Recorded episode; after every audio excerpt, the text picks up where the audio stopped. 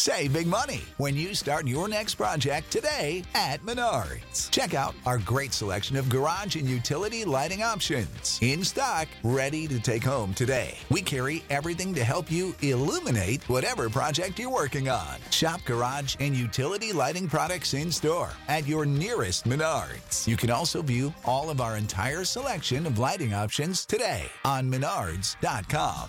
Save big money at Menards.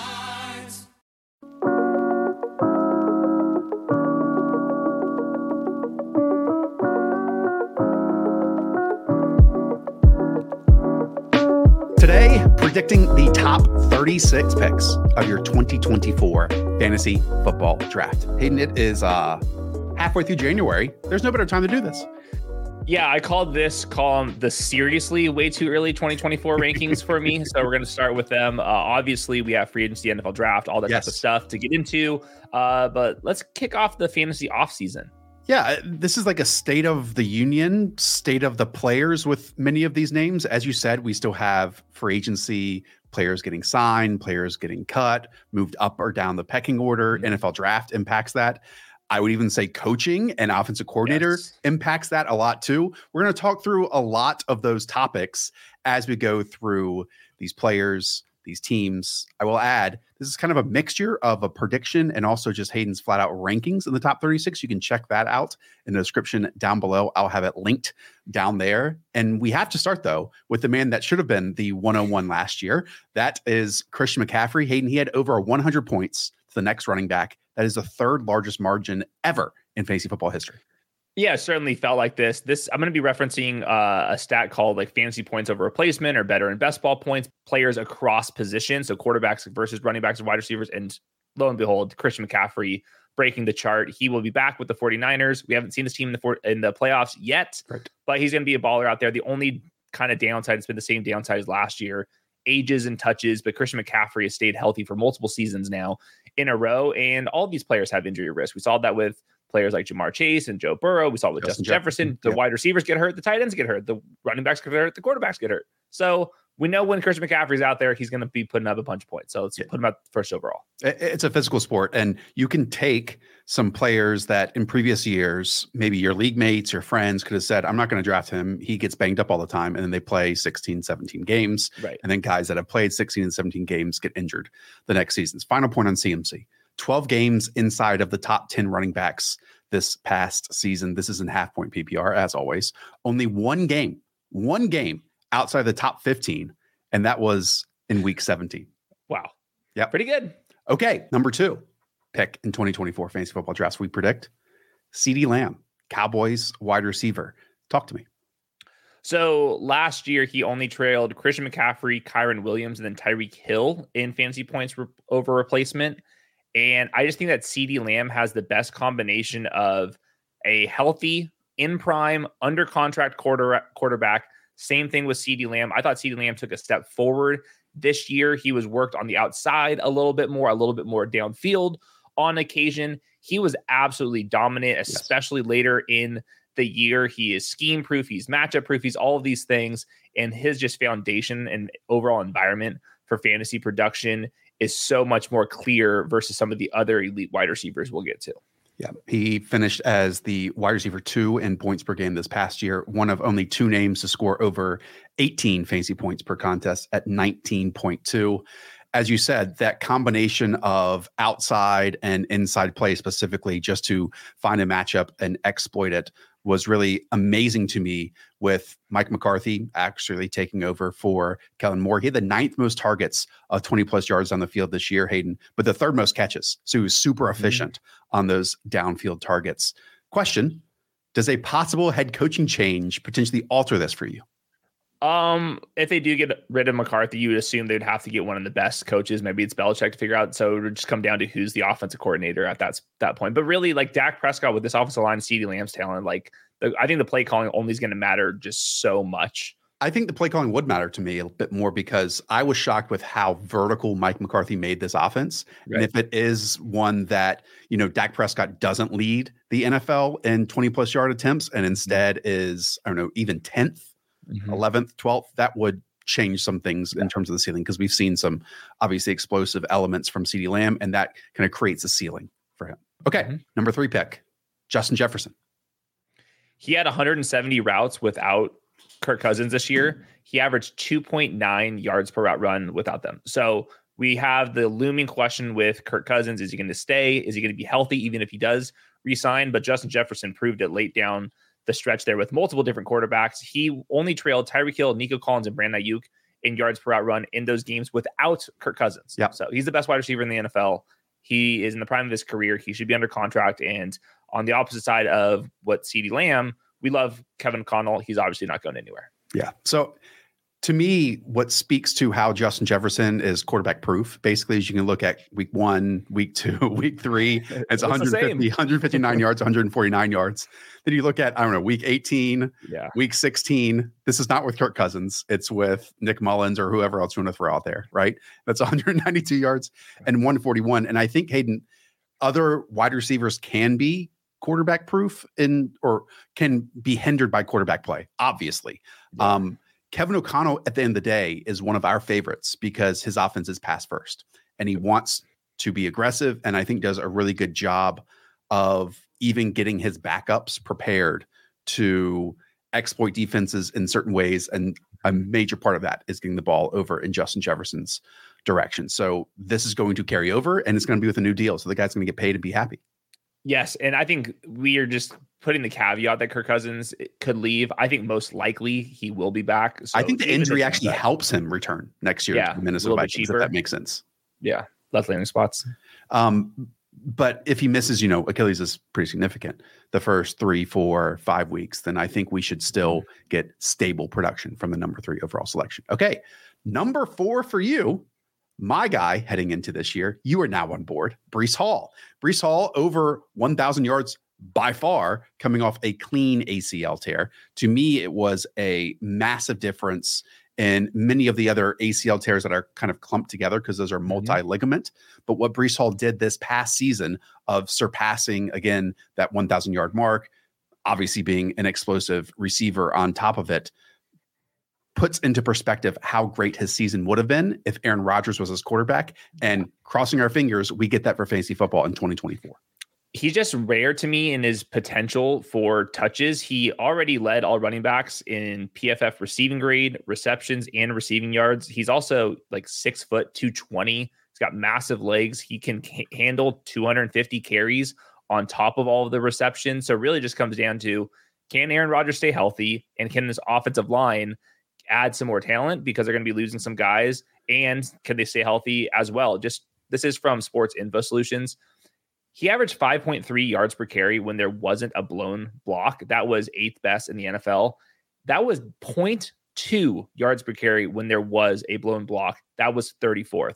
So the difference between him being an RB1, which we saw down the stretch, and potentially a legendary RB1, like Pat Kerrane likes to mention, is to me just can he break a few more tackles? And more importantly, can the environment get around him? Because we're going to talk about a lot of undersized backs now in, in fantasy RB1 land.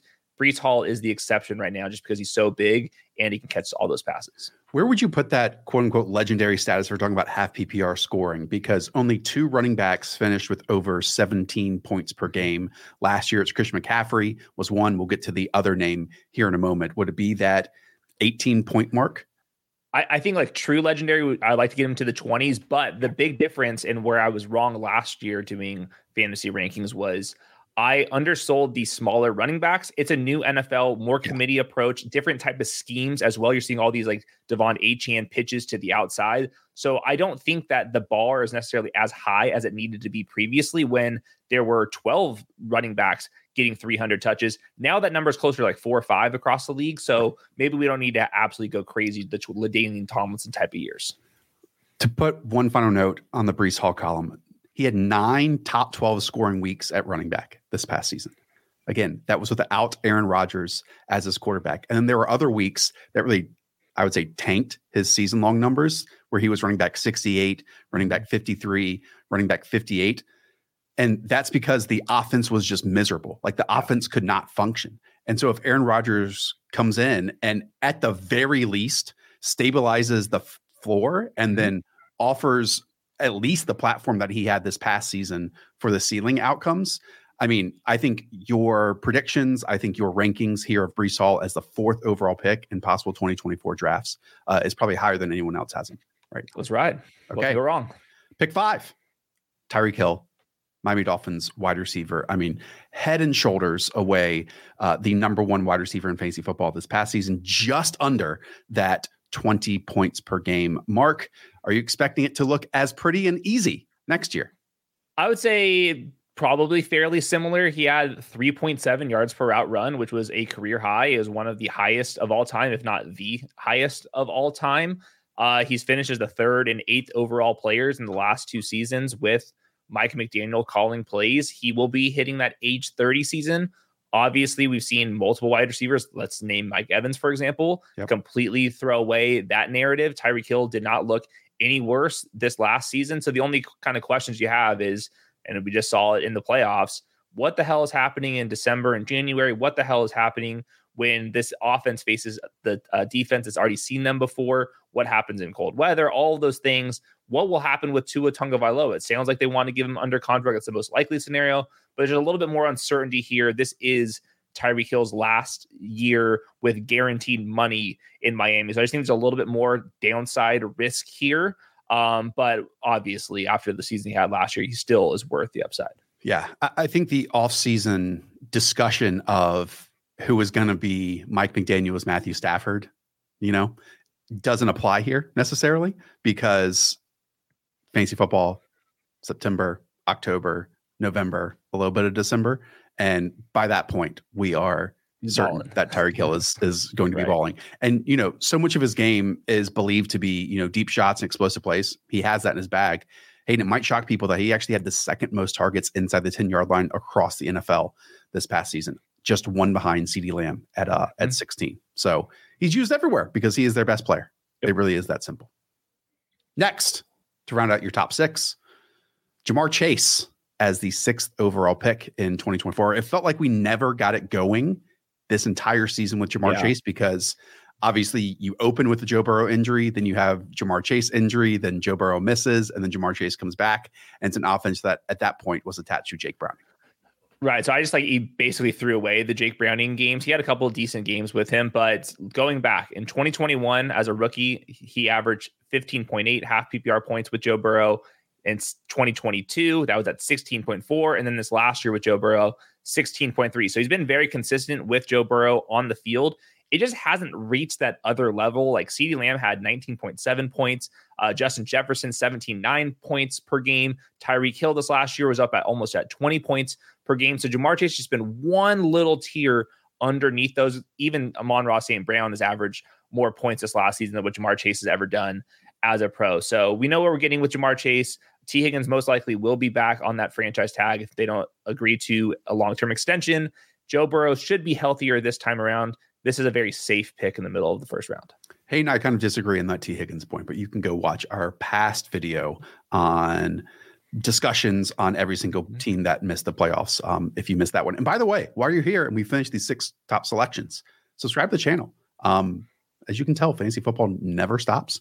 We also have plenty of free agency and NFL draft content on the way. In fact, already have a scheme episode, 40 minutes on Drake Maye, breaking it down with Colt McCoy, and recording another one later this week on Jayden Daniels, potentially the number three overall pick, or maybe right. number two in the NFL draft. So hit that subscribe button, hit that thumbs up button, and join us for this entire offseason because I think it's some of the best content that we produce. Okay. Your predicted seventh overall pick in 2024 fantasy football drafts, Amon-Ra St. Brown. The guy's still playing in the playoffs.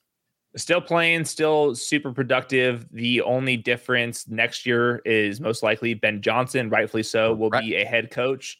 And Ben Johnson's really good. So that's that's where that's where things can go a little bit awry here. But Amon-Ra St. Brown, every single year, he looks a little bit different, looks a little bit more physical, works a little bit more downfield, all the schemed up stuff. You'd hope that the Lions have been preparing for Ben Johnson to be leaving for multiple seasons. So hopefully they have a fill in in place. That's the only downside. He's as consistent as you can get, especially in full PPR. These are half PPR rankings, and he's still worth a top 10 overall selection. So he's going to continue to ball in the playoffs. The offensive line and Jared Goff remain under contract. So at least that part of the foundation of the offense will not be changing. But you've done multiple shows about Ben Johnson and his play calling, and he he will be missed. Yeah, Ben Johnson is just a doctor at creating space, creating matchups, creating leverage, you know, manufacturing coverage looks that he wants out there.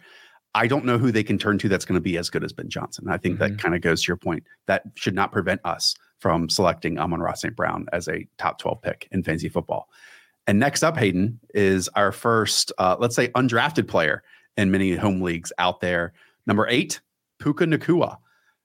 Two points. One, I think he's just the new guy in this mm-hmm. Rams mm-hmm. offense. And two, the next time that Puka Nacua goes down on first contact will be the first time that Puka Nacua goes down on first contact. He, he's just so physical. He's so trusted. He's such the perfect fit for Sean McVay and Matthew Stafford. Backside dig over the middle, sitting in zone coverage, really smart. But I don't want to like pretend that he's just this zone beater. Like this guy will run over you. He will get his toes in on the sideline. He can block out there he's fantastic. We saw it in the wild card that loss where he had, you know, just casual 181 yards. That was a, a rookie record. He basically smashed every single rookie record, including yards per route run at 2.75.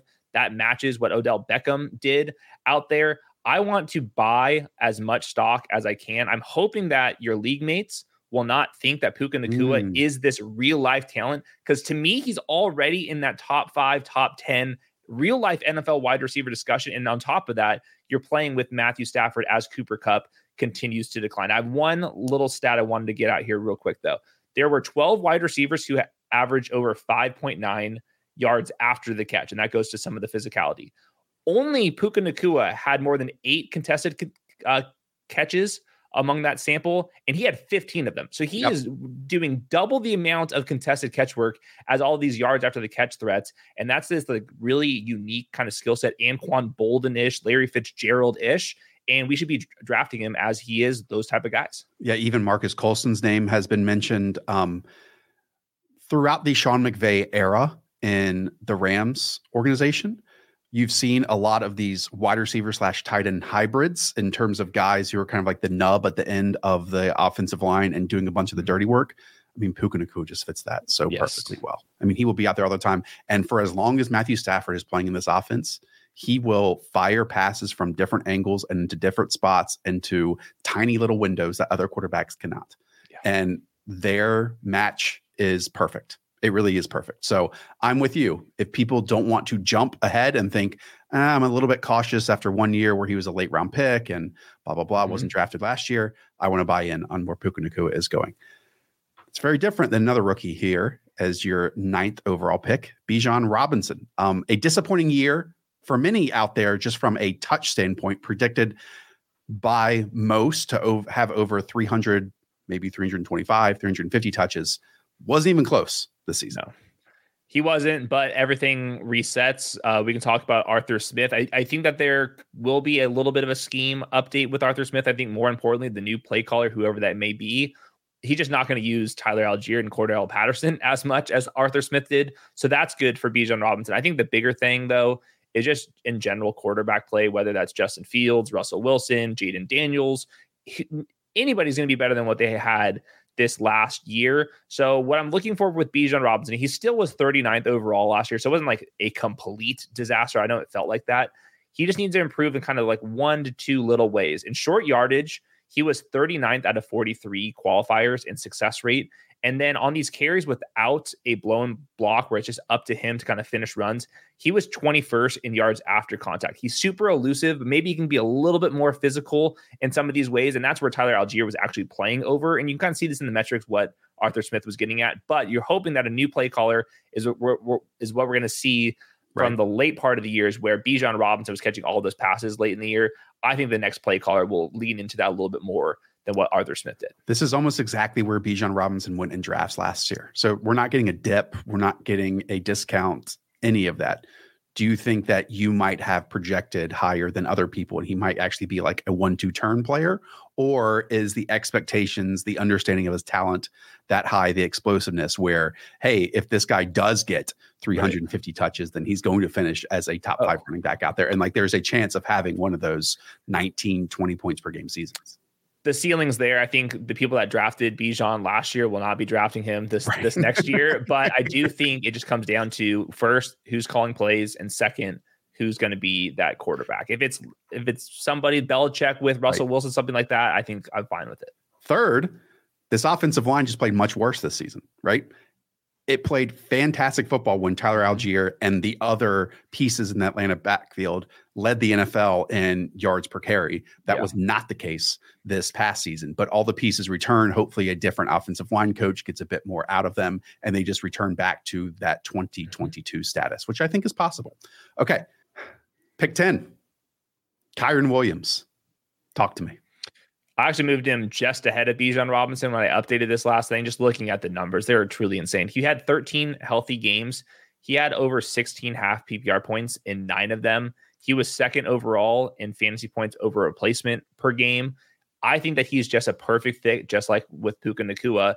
He can run duo and he can pass protect. And that's what Sean McVay and Matthew Stafford love in this offense. Is he the perfect player? No. You would like to see him with a little bit more burst. He dropped a couple passes, he had a couple fumbles. He's still only a fifth round uh, draft capital here, but he was still RB7 yards after contact. I just think he's a trusted piece and he showed that he can handle a big workload. So, it, does he have more downside risk than typical round one selections? Sure, but he also Right. just finished second overall. So, if you can kind of repeat the season that he had last year, then you're going to be adding a little bit of a profit at the end of round one. The information that we have now means that Kyren Williams should be a first round pick in fantasy football drafts next year. Obviously, things can change. You know, if the Rams sign someone or spend, let's say, a top four round pick on someone that should maybe get our antennas up. Because again, the profile of someone like this, who was a day three selection, who is not a great athlete, typically people like to stray away from and is actually the type if he was going a couple rounds later, might call him a dead zone running back, right? Mhm. Because you're just presuming this workload once again. Um, but I am exactly in the camp that you are, where Sean McVay adores this guy. Let's not forget that heading into the 2022 season, if he doesn't get hurt on that opening kickoff, he was going to play ahead of Darrell Henderson. He was going to play ahead of basically Cam Akers in those environments. And as you said, pass pro is so pivotal in this. He already has that, came to the league with it as his number one calling card. What is there not to love? Like he's not going to reel off 40, 50, 60 yard runs that we get with Mhm. the H hands of the world or the Jahmyr Gibbses of the world, right? But from a high touch load standpoint and high value touch standpoint, Kyren Williams brings the table if we just eliminate the names and the draft status of exactly what we should um, love and, and and adore because his head coach thinks of him in the exact same way as if he was an early round pick. I think. He's one of the guys though, 5'9, 194. Like I'm still learning. My brain is just trying to learn to accept that running backs could be this small in fantasy now. Um, we saw it last year at least. 13 carries inside the five yard line this past season that equaled eight touchdowns 32 attempts inside of the 10 yard line that equaled 11 touchdowns so he is definitely the trusted player trusted mm-hmm. player there now it did help that he was backed up by ronnie Nobody. rivers and Yeah. zach evans and Right. whoever else but they dealt away cam akers so again if they do spend a pick then we can change but i just want to eliminate all of the you know, names and draft status and all that because how Kyren Williams looked on the field was exactly what this team wants out of a lead running back. Yep. Pick 11, Jonathan Taylor. Zach Moss is a free agent. I actually think that comes into play here a little bit, Hayden. It does. I did some really bad math. If you want to bear with me here, if you just took the starter between Jonathan Taylor and Zach Moss every single week of the season, they averaged 16.2 half PPR points. That would have only trailed Christian McCaffrey, Kyren Williams, then Ricky Moser, who went crazy with the touchdowns. What I'm banking on here is one, Jonathan Taylor, he's got to get a little bit better back to where he was in 2021. Back in that season, he had uh, seven percent of his of his runs went for 15 plus yards. Since then, it's at 3.5. So it's Yep. been kind of cut in half on that big playability. But what I got this year was Shane Steichen, and Shane Steichen plays super fast, the third highest uh, plays per minute in the NFL. He's super aggressive, and that was with a backup quarterback. I think there's a chance that Anthony Richards, Richardson can absolutely take this team to a complete other level. I'm hoping that Anthony Richardson's threats with his own legs will open up even bigger holes, but I just think it's a good combination of a player in his prime with a bunch of the offensive line pieces already settled and Shane Steichen, who I thought was one of the best play callers straight up in the NFL. Does it scare you that Anthony Richardson could take away some of the short yardage rushing, especially towards the Yeah. goal line? Because Gardner Minshew only had five carries inside the 10 yard line this past season. Mhm. That certainly would scare me. I, I just think that this could be a year where Jonathan Taylor averages 5.2 yards per carry again, and we might see some more explosive plays. And in best ball, the explosive plays do matter. But th- the point is like the he's not gonna have the 80 receptions and he might lose a couple goal line carries. So that's the difference of him being like a round two guy versus like a locked in round one guy. Yeah. He's also better, let's say, than what Jalen Hurts has had attached to him in the Miles Yes. Sanders and DeAndre Swift department. I will add that from week seven on last year, you know, he missed what the opening four weeks, didn't play 50% of snaps until week seven. Um, he was running back six overall with 15.3 points per game Yep. last season. Okay, let's close out the top 12, 25 minutes in. Who knew? Uh, with Jahmyr Gibbs for you, Hayden, six running backs in the top 12 so far. Only one first rounder basically hit this past season Yeah. of running backs, right? So you're back in the well with this running back game. Maybe table that and give us a little bit of Jahmyr Gibbs, and then we'll go back to that discussion. Well, with Jahmyr Gibbs, it's just the archetype, and the archetype is youth. Christian McCaffrey is uh, the oldest uh, guy I mentioned, but Breece Hall, Bijan Robinson, Kyren Williams, Jonathan Taylor, now Jahmyr Gibbs. These are this is the new wave. So last year, going in- into last season, the Austin Ekelers, Derrick Henrys, those types on the older side, and they fell off a cliff. These guys were not worried about age cliffs, touch cliffs, no cliffs whatsoever. And Jahmyr Gibbs, as the season progressed, and you'll see in the playoffs as well, his role is just picking up. He's shedding guys in after the catch. He's shedding guys just between the tackles at times too. David Montgomery is still around, but Jahmyr Gibbs just a, clearly an ascending player, and uh, we saw Dan Campbell trust him more. And now next offseason, they're going to put more work into him. And Dan Campbell is very straight up with us. He says he wants him, him to be Alvin Kamara. Last time I checked, Alvin Kamara pretty good in fantasy. And Dave Montgomery almost certainly will be back next season, has guaranteed money going into next year. I am with you. And where it kind of shocked, I think, many people out there is that the majority of his points came from rushing this year when he was even mentioned as being in pony personnel and lining up at Mhm. receiver at times. Offensive line is going to stay intact outside of left guard, you know? And to me, how it all changed for him was actually when David Montgomery went down. And in his absence, Ben Johnson, Dan Campbell, Dan Yeah. Campbell gave him the opportunity to earn their trust. And he did in a series in, series out standpoint of just carrying the load. And by the end of the year, these guys were just exchanging series in general. And obviously, we love Dave Montgomery because we love touchdowns. We also love explosive plays. And Jahmyr Gibbs both can do it, but Jahmyr Gibbs is just more likely because his speed and cutting at that speed Mhm. is just different. But this is really truly the first split backfield that we are definitely going to see among these, you know, six running backs that you have in the first round. I think he get significantly better in the pass game. The amount of drops I he agree. had to me was shocking. If he can just hold on to the balls, those are going to be massive explosive plays. And obviously, him and Jared Goff will be under contract next year. Yep. They'll get all that stuff dialed out. I'm with you. Saquon Barkley. Talk about the turn. He's a free agent, Hayden. Will be on a new team. I will say this. I just have a hard time of picking someone 13th overall if the draft was today and not knowing where they're going to be next year. What if I flipped that and said, this is a good thing that he's a free agent because the Giants have just completely wasted him for his free agency? The Giants could offer him a long term extension. It doesn't seem like Saquon is that loyal to the Giants. Why would you be? Oh, he wants to get out of there. Right. The Giants could apply the $12 million franchise tag. It's a 20% bonus after last year's franchise tag. That's getting a little bit expensive. So I'm hoping that Saquon Barkley actually hits the free agency. He's been playing behind really bad offensive lines. He's 27 years old. That's not too crazy. That's what the Saquon Barkley was, or uh, Christian McCaffrey was the last two seasons. In those last two seasons, Saquon's finished as the 26th and 10th overall players uh, in points over replacement per game. I kind of split the difference with this ranking. How about this for a little landing spot if he does hit free agency? DeMeco Ryans and Bobby Slowik. What did they do with the San Francisco 49ers? They got Christian McCaffrey in the building. Let's get Saquon Barkley with CJ Wow. Stroud. Let's see what happens then. I like that a lot.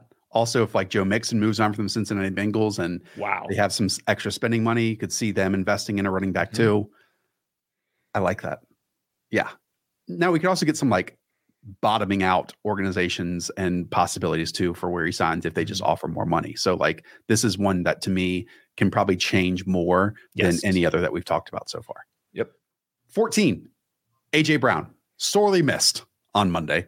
Let's put it that way. Yes. Uh, if the opposing defense plays a lot of man coverage, Jalen Hurts loves to look in the direction of AJ Brown. Who knows? I mean, there should be, but who knows how many changes we're going to see on offense from this team? But AJ Brown is a baller. Whoever can figure out how to uh, prevent Jalen Hurts from com- collapsing against the blitz is the play caller for me.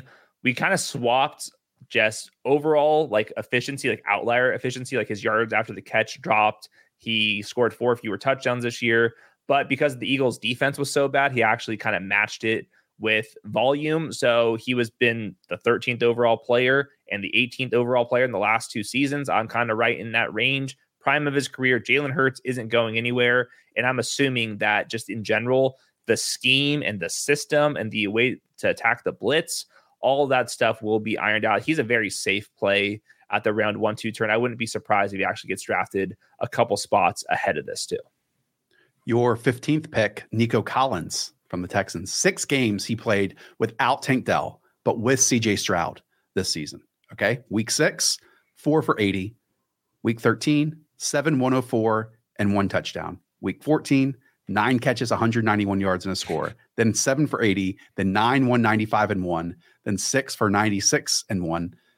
I will say you could say somewhat similar things when Tank Dell played earlier in the year with how great his splits Mhm. were. But as we continue to see in the playoffs, Nico Collins is a true wide receiver one across the league. Only two wide receivers had a, a better PFF grade than Nico Collins. That's Tyreek Hill and Brandon Aiyuk. Don't. It's the same thing with the Puka stuff. I knew he was a third round pick previously. I knew he had a couple slow seasons to start his career, but he is the perfect scheme fit with CJ Stroud, who wants to throw the ball over the middle. Nico Collins, 6'4, 215, which is already rare at wide receivers. We just don't see that type of body uh, anymore. He only trailed Rashee Rice in yards after the catch. He broke 21 tackles on 86 catches. 21 tackles. That is like running back type of uh shedding tackles out there. And he's a really good route runner on top of that. He's super fast. You've compared him to like a, a weird version of Jaylen Waddle. I can get with that. I see some Mike Evans in his game. On top of that, I hope Bobby Slowik hangs around for one more season there. But they run all these two wide receiver route combinations, play action down the field and Nico Collins is the perfect scheme fit with that. And I'm I'm on the opinion that CJ CJ Stroud can win the MVP next year. So those like Ja'Marr Chase, Joe Burrow seasons we've seen in the past, I think that's the type of potential we're getting with Nico Collins. Yeah, if Bobby Slowik is able to return as play caller, it's one of the biggest wins of the offseason for Yes. any organization. And yeah, you, you put it that he's just behind Rashee Rice this year in yards after catch per reception. That was 8.4 compared to 7.0. Rashee Rice's average depth of target was 5.3. Nico Collins is at 11.7. I mean, he's an anomaly. He really is an anomaly. Yeah. Um, just a great, great talent. Okay, 16. Also a great talent. Couldn't flourish enough in 2023. That's Garrett Wilson. Uh, Aaron Rodgers is back, Hayden. We talked about it during the preseason in like the two drives that we got with Garrett Wilson and Aaron Rodgers that this mind meld inside of the 20 yard line that Rodgers had with Davante Adams was pure fantasy gold. To me, I hope people forget that because I'm actually willing to take Garrett Wilson, maybe even at the turn around Mhm. pick 13, around pick 14. I yeah, I think that this will be kind of the debate. AJ Brown, Garrett Wilson, maybe ahead of those running backs that I listed here. There were a bunch of wide receivers who had an average at the target under 11 yards downfield. Garrett Wilson's 78% catchable ball rate was by far the worst. I mean, this guy was getting absolutely cooked because of his quarterback and offensive line in general, but he still was fourth in targets. We know what kind of player he is. So, really, it's just what level of Aaron Rodgers are we getting and what kind of offensive lines? Very similar to the Breece Hall discussion, except that Breece Hall is like basically catching as many passes as Garrett Wilson on top of all of the rushing production. 17, first quarterback, Josh Allen. I think much of the discussion points heading into this past season was well, this team doesn't want Josh Allen to run the ball. Maybe that will limit some of his production. Mm-hmm. That didn't happen in 2023 because when games need to be taken over, Josh Allen puts on his cape and gets out there. He had 21 carries inside the 10 yard line. Hayden, that equaled 12 touchdowns. He had another three touchdowns outside of the 10 yard line just yeah. on the ground. Um, I'm guessing Joe Brady is going to return as offensive coordinator. Mm-hmm. I don't think things are really going to change with Josh Allen. This is just how he plays the game. Yeah, he's dominant. We saw in the wild card round, he had what that 52 yard touchdown where he yeah. Basically broke a couple ta- tackles. He should not be this fast on top of like all of his other athletic traits. Steph Diggs is under contract. He'll be back. They might have something with Khalil Shakir out there. Gabe Davis, not he's a free agent. We'll see what they do with that. But Gabe Davis is not leading no. Josh Allen to fantasy production. Josh Allen's leading Josh Allen to fantasy well, production. So and, and we, we, should expect like a, a, I think a jump from Dalton Kincaid in year mm-hmm. two, who was like really hit or miss during his rookie mm-hmm. season. They couldn't figure out the 12 personnel stuff at all. So I think that's only going to help him. And, you know, most likely Steph Diggs is back. And then we get mm-hmm. Dalton Kincaid and then find a third pass catcher off, off of that.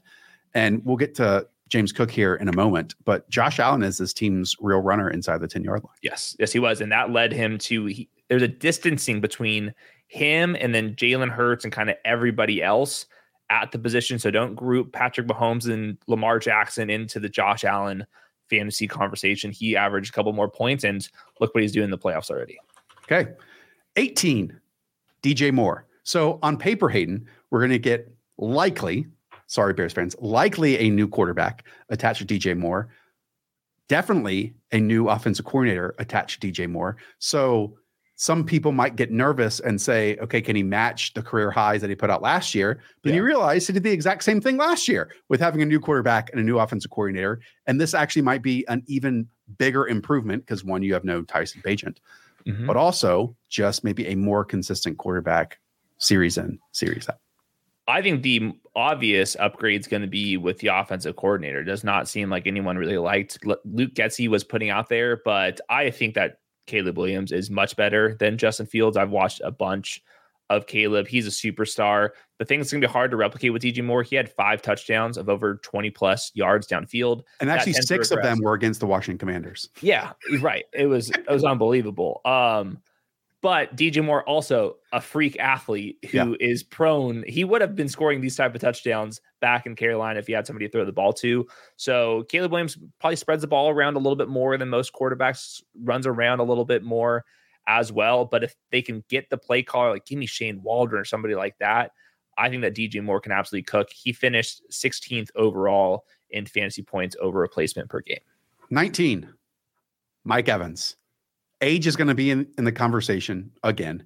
He'll be 31 to open next season. He's also a free agent. I know those that follow the Bucs closely believe that Mike Evans is most loyal to money, and it makes sense, um, especially where he is in this part of his career. I will add that age only matters to me when we see a like step toward the cliff. Mm-hmm. And you can't say that we saw a step toward the cliff this season with Mike Evans when he was legitimately one of the best wide receivers in football, despite having like one significant drop per game.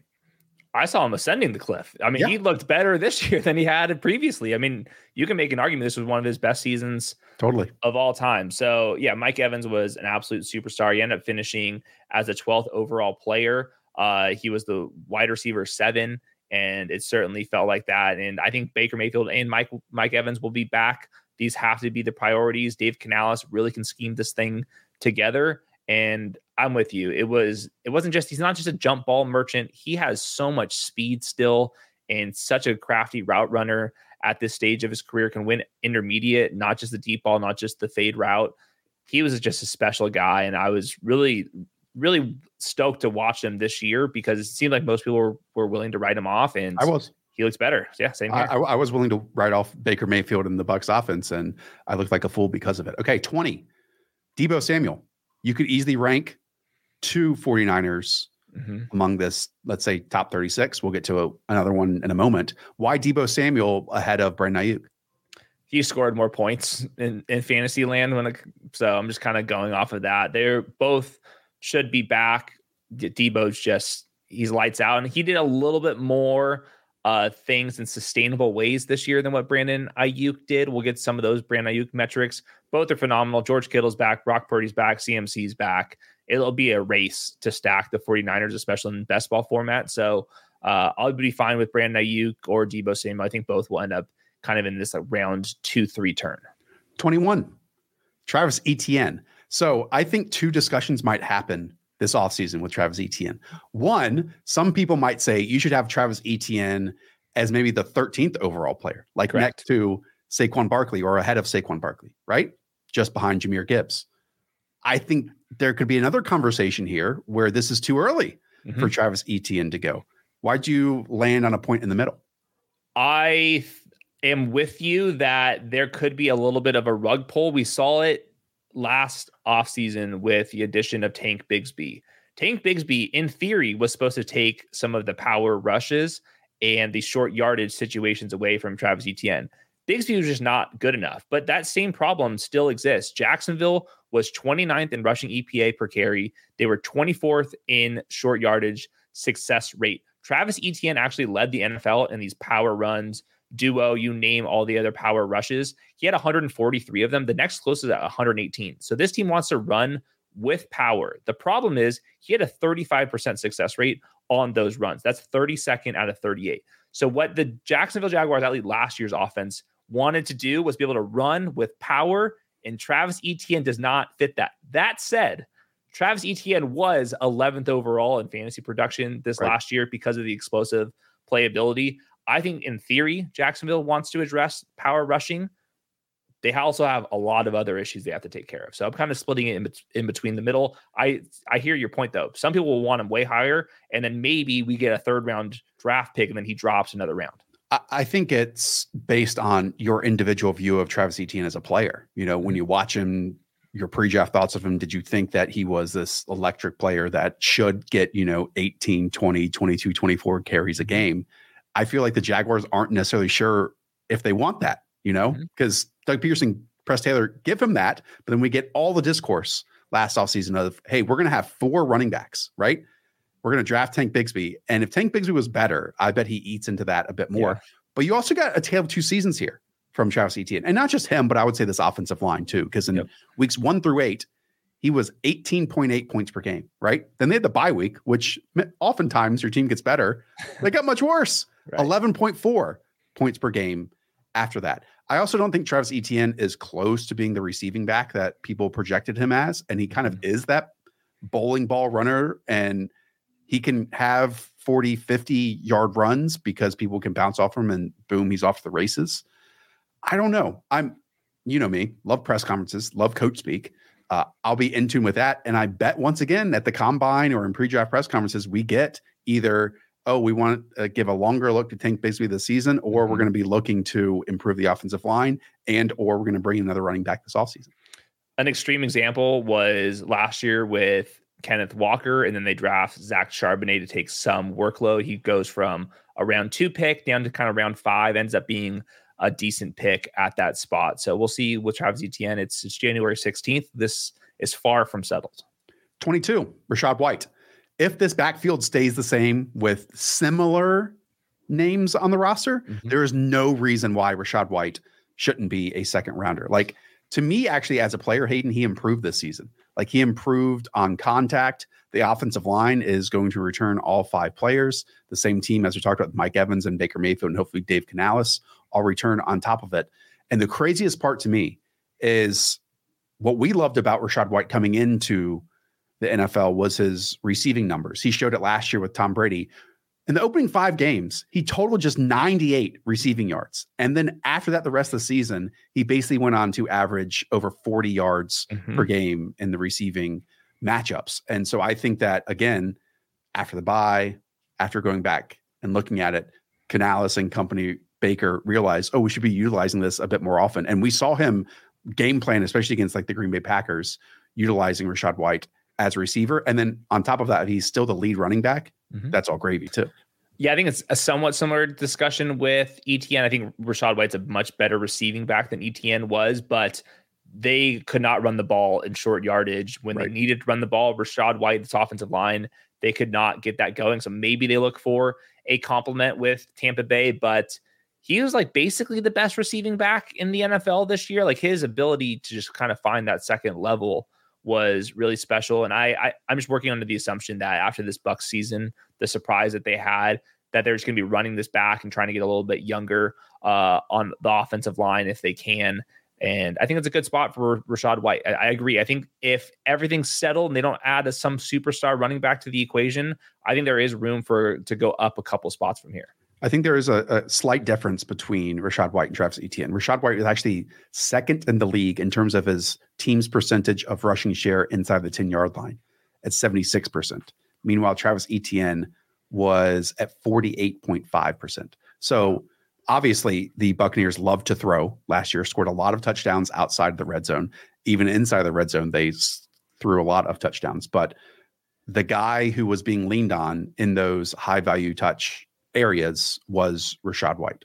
Mm-hmm. So your Sean Tucker bags, uh, not yours, not yours, not mine, yours.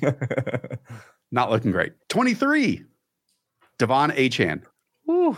Hayden, uh, in games with 10 or more carries this past season, finishes of the running back one, running back four, running back four, running back eight, and running back 17. Talk to me there will not be a player we discuss more this offseason than De'Von Achane. I'm already nervous about the end ranking I'm going to have with him because this thing can go multiple ways. Last year, on a per game basis, fifth most valuable player in all of fantasy. He had over 21 half PPR points in five of his 10 healthy games. That said, Raheem Mostert is back. By the way, Raheem Mostert finished sixth overall on that same metric. He'll be 32 years old, though. And the Dolphins were 29th in yards after contact per carry on these short yardage runs. They did not have the true power element. So this is a team that could introduce another guy here. But at the same time, I mean, De'Von Achane with Mike McDaniel is truly special. So he's the one that really broke the mold. 5'9, 188, did not really handle a huge workload until Raheem Mostert missed a couple times later in the year. But this guy has a potential to finish as a round one type of talent. He also is the undersized back that battled through some injuries and has the potential to add another back in this in this background. And all of a sudden he drops a full round. So I'm already nervous about where to rank this guy. Yeah, I'm totally with you. This could go in a whole bunch of different directions because Raheem Mostert could return on his contract, and that would only be, you know, $3.4 million against the cap. Or they could cut him and save $2.7 million I don't know why you would after the season they just yeah. put out there, but Mike McDaniel might have someone in mind that is a free agent in this great free agent running back class mm-hmm. and say we can upgrade for about the same amount of money and get someone that's younger. And that's significant because while Achane has been fantastic this year, and there are actually games, as you pointed out, that Raheem Mostert missed where they gave Achane 12, mm-hmm. 15, 18 touches, which to me is a great signal for if we need to do this in games, we are willing to do this in games. The massive difference was inside the five yard line. Raheem Mostert led the league along with Gus Edwards in carries inside of the five yard line with 19. De'Von Achane was down there at four. Now he scored three touchdowns off of them. Mm-hmm. And is De'Von Achane probably going to make his money inside the five yard line? No, he's going to make his money reeling off 50 yard runs and 30 yard runs and making yeah. people miss and just being electric out there. I will add, though, Hayden, his 12.1 yards per carry in weeks two through five, insane stuff. Right. It came back to earth from week 13 on when he returned from injury at 5.3 yards per carry. But uh, I'm I'm excited. I'm excited to have the De'Von Achane conversation all off season long. Gut instinct is this about right? Too low? Too high for for your rankings? Not where people will draft him, just for you. Because I struggled with this one. I need gut. I don't think you should hold explosive plays against explosive players. In fact, I think we should embrace them a bit more often. Mm-hmm. And he brings that to the table. He's a model breaker. I guess my question though is why is it so drastically different the ranking with him and Jahmyr Gibbs, with Gibbs being at the 12th overall and yeah. Achane being here at 23. But we can we can table that conversation for another time. Just north south, you see it with Gibbs a little bit more. 24, our first rookie. Marvin Harrison Jr. I have not watched a single snap. I'm honest with you all. On Saturdays, I spend the mornings with Aston Villa, then I spend the morning, the evenings with my wife. Okay. I do not watch college football on Okay. Saturdays. Have not watched a single snap of Marvin Harrison Jr., but I know he's very good and obviously comes from uh, great genetics. He does. He actually is significantly bigger than his dad. He's 6'3, 205. I also have not watched him like all 22 NFL draft god status, but I do know he's a generational prospect. He averaged 101 total yards in his 25 games as a true sophomore and true junior. The most likely landing spots, the Cardinals, fourth overall. Give me that with Kyler Murray. The Chargers, fifth overall with Justin Herbert, like that one, or the Patriots, third overall. Yeah. Uh, might hit a still bit hit- different. but we'll we'll see what the quarterback situation looks like new coaching staff, the whole thing over there. He will set the record for the earliest we will draft a rookie wide receiver in fantasy football Wow. history. And I think it won't even be close. Ja'Marr Chase was a fourth round pick. I think Marvin Harrison is going to immediately lap that, depending on those two of three kind of landing spots that we're most likely going to see. And assuming that he's going to light up the combine, I've watched some highlights of this guy. The dude will light up the combine. and bring up Chase's rookie ADP, depending on if Marvin Harrison Jr. drops three Yes. passes per game. Of as well. course. 25. Rashee Rice, second year player. People love investing in second year wide receivers. I would say his profile is different than a lot of other second year wide receivers that people project to Mhm. ascend into that superstar status. And it's because of this just 5% of his targets this year were 20 plus yards on the field. And he had one catch that traveled 20 yards in Wow. the air. Um, but when you look at it, week seven is when he first hit 60% of snaps this season. After that, he averaged 7.5 targets, 5.8 receptions, 70 yards. That equaled 12.6 points per game. We talked about it. He led the NFL in yards after the catch. The question I have about Rashee Rice, and I think this is going to go into our second year breakouts video later on, is if he can be more than this, if he can be more Mhm. than the run after catch, crossing route, screen guy. And if so, the sky's the limit. If not, I think you could still take Rashee Rice as the 25th overall player in your drafts. I that's where I'm at too. I think he will need to develop more than what he showed this year because I would be shocked if Kansas City doesn't make a real upgrade at wide receiver. So there could be like real wide receiver competition eh, compared to what they had this last season. Travis Kelce, it sounds like he might come back. That's still pretty up in the air. His brother just retired. If you haven't heard, his girlfriend is worth a billion dollars and travels the world. So the target competition is kind of the one thing if it was just based off of last year's production, he is definitely worth a second round pick. If he takes a leap, he can get in the first round. If somebody else, another elite wide receiver, comes in there, he might settle in as a fourth round pick. Uh, I think ultimately our our tape study at the end of this year will kind of we'll find a little bit of a consensus. 26. The other 49ers wide receiver, who I actually think is their number one wide receiver, Mhm. Brandon Aiyuk.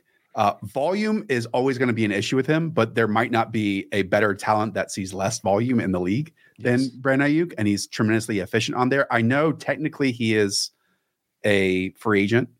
Not really. It's not going to happen actually next year because of his fifth year option. Mhm. Uh, he is not going anywhere. Uh, Kyle Shanahan and company love Brandon Aiyuk because he does everything that they want them to. Yeah, he gets open, intermediate, those like crossing routes, post routes, all that stuff. He just eats them up all day. Speed is unreal. Yep, he is probably going to regress a little bit after what he did this last year. We'll go into some of the charts throughout the offseason. His yards per target, his downfield catch rate, all those numbers were absolutely ludicrous. That said, he's a model breaker. The offense is a model breaker. Kyle Shanahan is a model breaker. So this is kind of the range where you hope that injury luck kind of breaks your way. Deebo Samuel misses a couple games. George Kittle takes a step back, and then all of a sudden, Brandon, you can really start seeing more targets. But he definitely needs more of them. As good as he was this last year, he was kind of a third, fourth kind of round value, uh, despite how good he actually is in real life. We're kind of in that second wide receiver in the same team territory because 27 is Tank Dell. We went through all those numbers with Nico Collins earlier on. If you look at weeks one through 12 before Tank Dell's injury, he actually outscored Nico Collins in points per game 14.2 versus 13.5.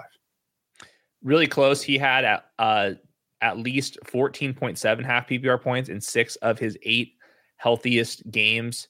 He's really good. He doesn't have the size Really profile. He's also not coming off of a fractured fibula. So this same conversation that we had with Nico Collins. Hopefully they can keep Bobby Slowik around. Hopefully the Texans don't add too many more weapons to this offense, and hopefully Tank Dell can get healthy because his speed, Tyler Lockett ish, e, Brandin Cooks ish, e with a potential MVP candidate. That's how you can get massive games, especially in our game best ball.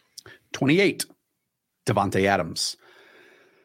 Quarterback position totally up in the air. Took him a while to get going this year. That is for sure. New head coach on the way. You kind of wonder if he is also one of those names like Maxx Crosby, if Antonio Pierce doesn't get the job, if he asks for a trade. Mm-hmm. And teams are already sniffing around at last year's trade deadline in order to get Davante Adams out of Las Vegas.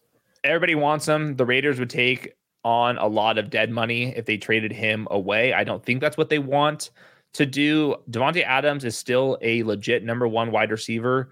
He's probably not his full self. Like, for example, PFF had his uh, worst grade since 2016. His missed tackles per catch were basically cut in half this last season versus the year prior. But there is also room for quarterback upgrades, whether that's Justin Fields, a rookie that comes in there, Russell Wilson types, you name it. There's just a chance for an upgrade with Davante Adams. And he's kind of like on that age cliff. I'm not sure if I saw like a massive decline in his in his play this last year, maybe a little bit, um, but he will be a 31 year old uh, next year. I misspoke. I said it was a slow start. That's not true. He had 17.4, 35 points in the weeks two and three of the season. It was that middle part. Yes. That came up with 6.5, 4, 9, 1, all that type of stuff, where there was a lull in the middle of the season. Okay.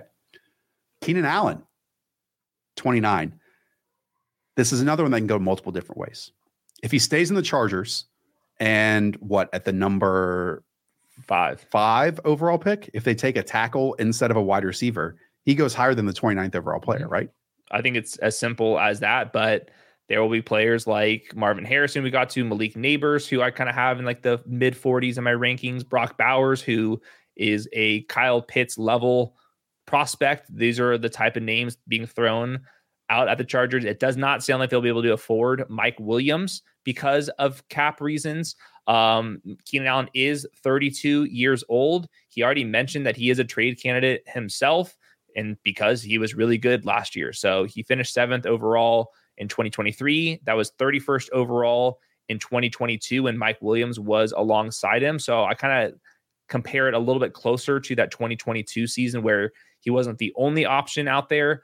Um, but they definitely need him.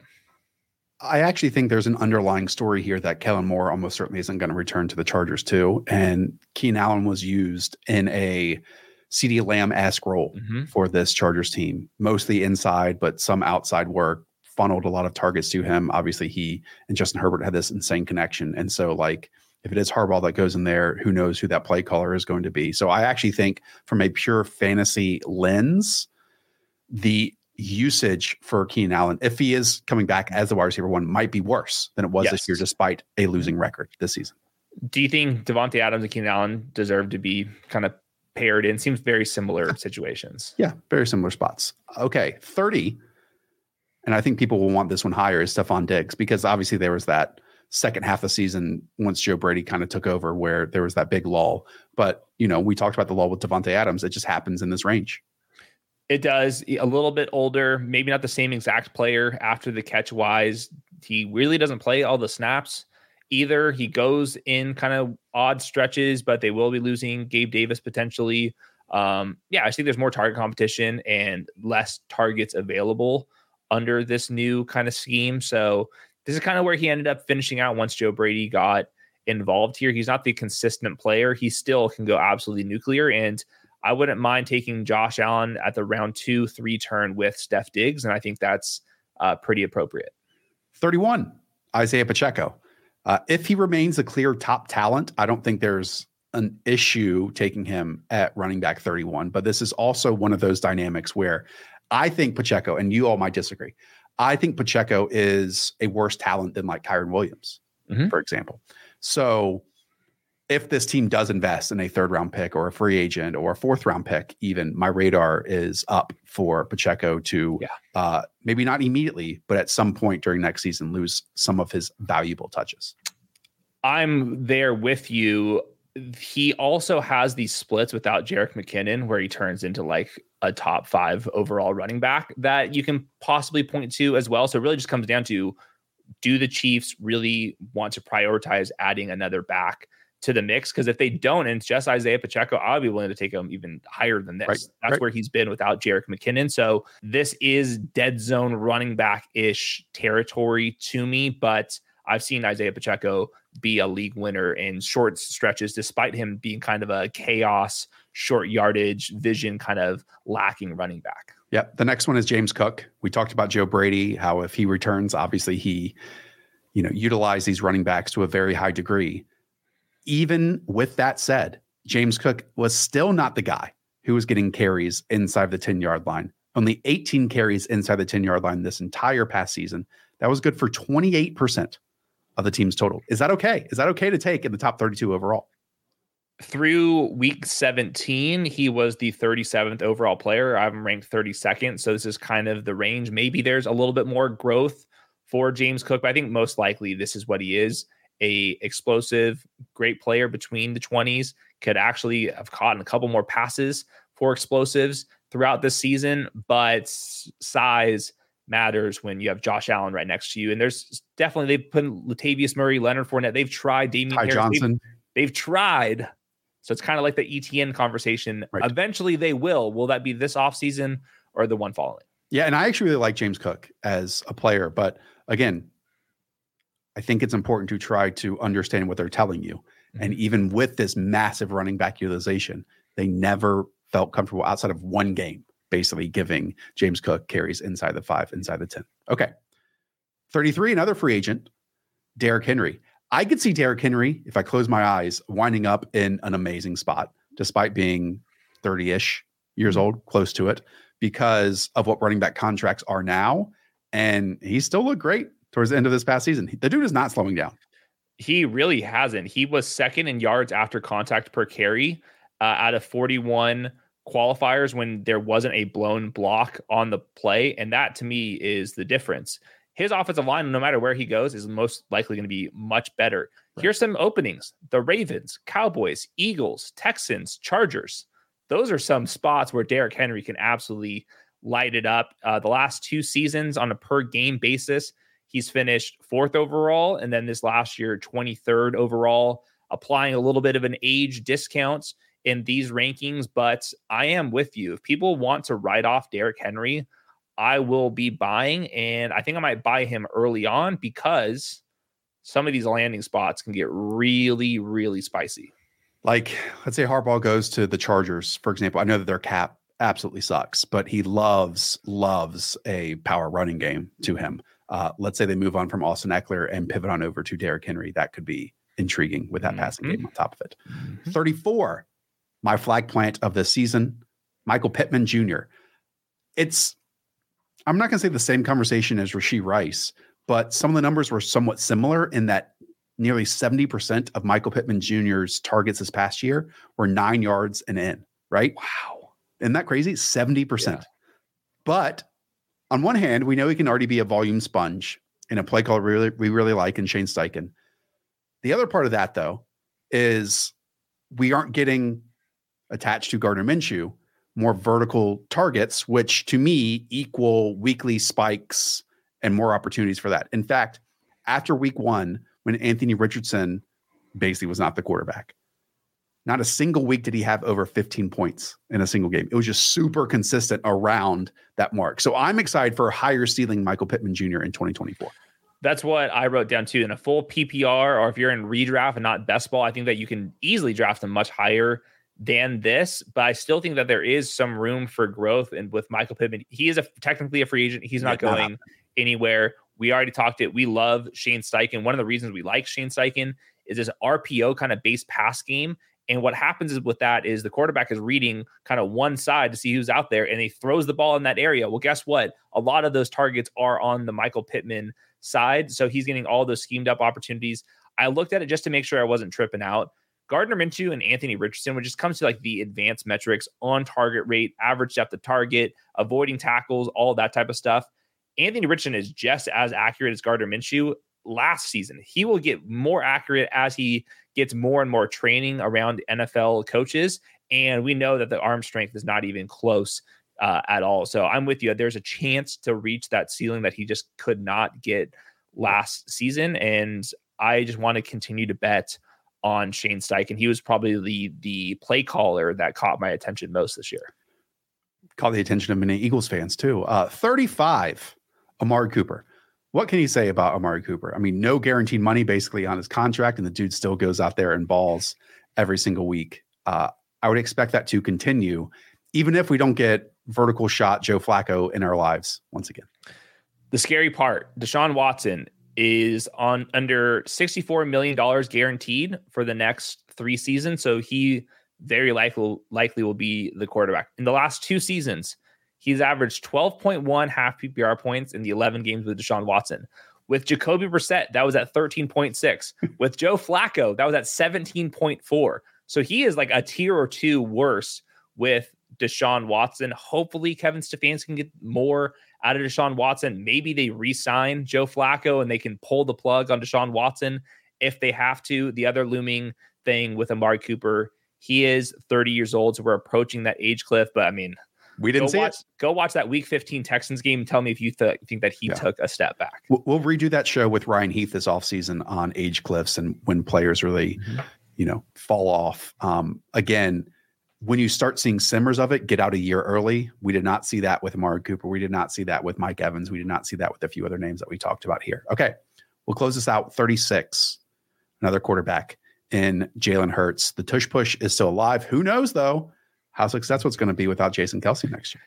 That is very true. Uh, retirement for Jason Kelce. And I think part of the issues they were not able to sort out against the Blitz. They faced the most six plus pass rushers in the NFL. It wasn't even close.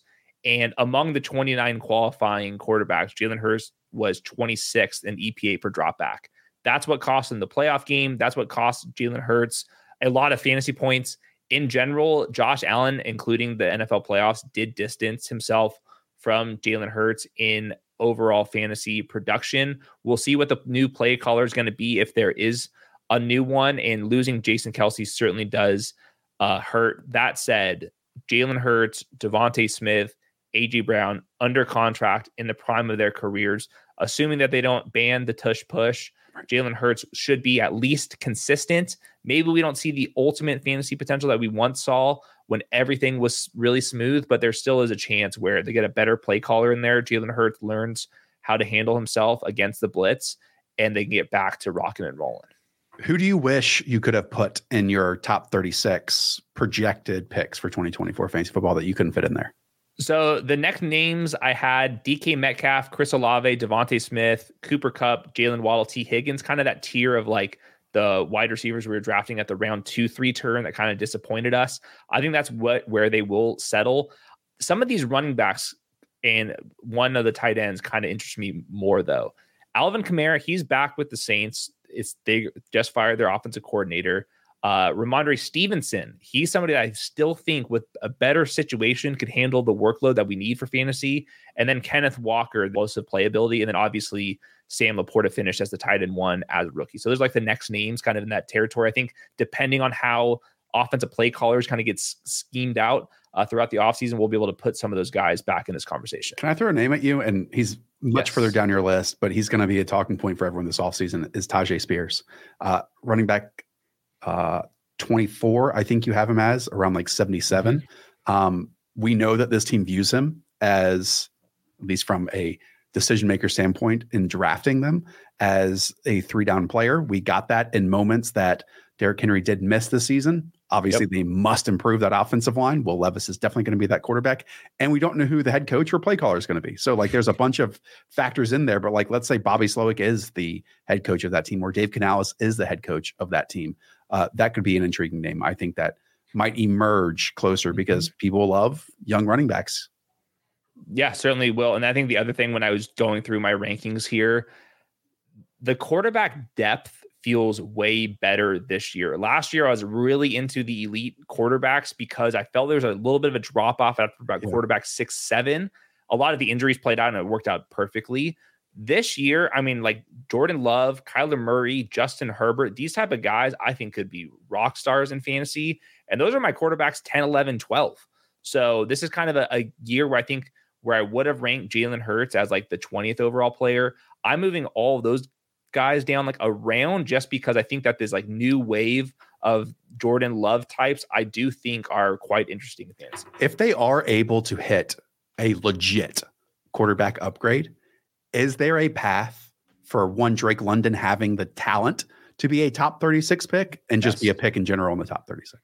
I put Drake London and George Pickens right next to each other because I think London's better than George Pickens I think straight way up. better. but both looking at they started to really kind of separate in their offense versus the other pass catchers and both rooms for improvement with the quarterback position. So I have them next to kind of the the Rome Odunze, the Malik Nabers type of group, these young players that have a chance to ascend.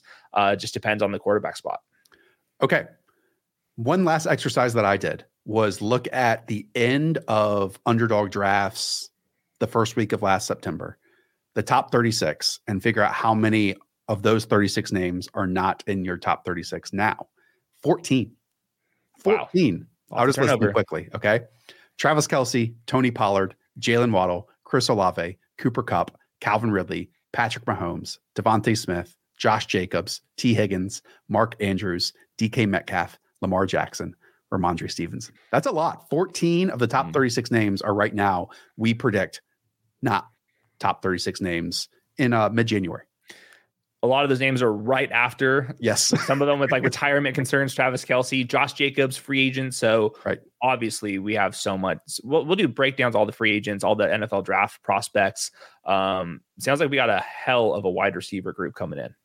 I will add, if you all remember, Super Bowl week last year was when Underdog launched their then 2023 drafts. Mhm. That might be a pretty decent signal of when 2024 drafts might open on Underdog Fantasy. So keep that in mind. As always, you can hit the link in the description down below. We are matching your first deposit up to $100. Uh, Hayden and I will be drafting immediately once all those open.